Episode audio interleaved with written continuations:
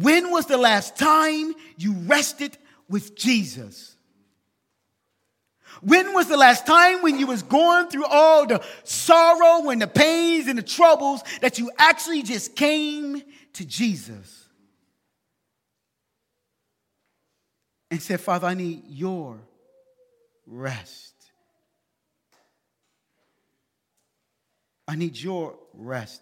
It was in this rest when last July I took some time off, took sabbatical, much needed. And I, have been battling this journey of ministry with Discover Hope 517 and New Creation Church. And I've been battling this internal call in my life for God calling me to reach the marginalized, to reach people far from God with the gospel of Jesus Christ.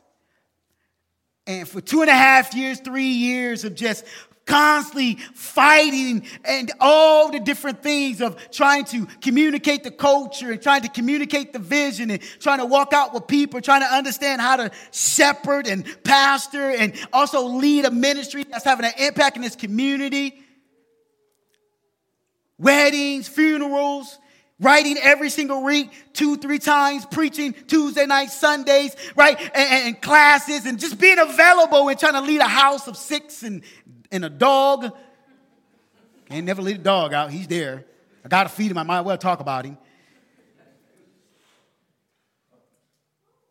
And I'm going and I'm going and, and I'm going and I'm and I'm trying and I'm trying. But what I'm not doing, I'm not resting.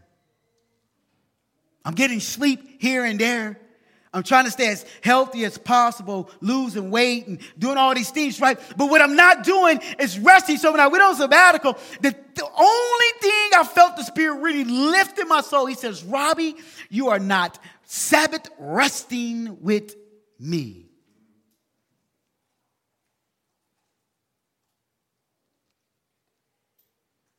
And He said, You can't because you got too many things that you think you need to be doing.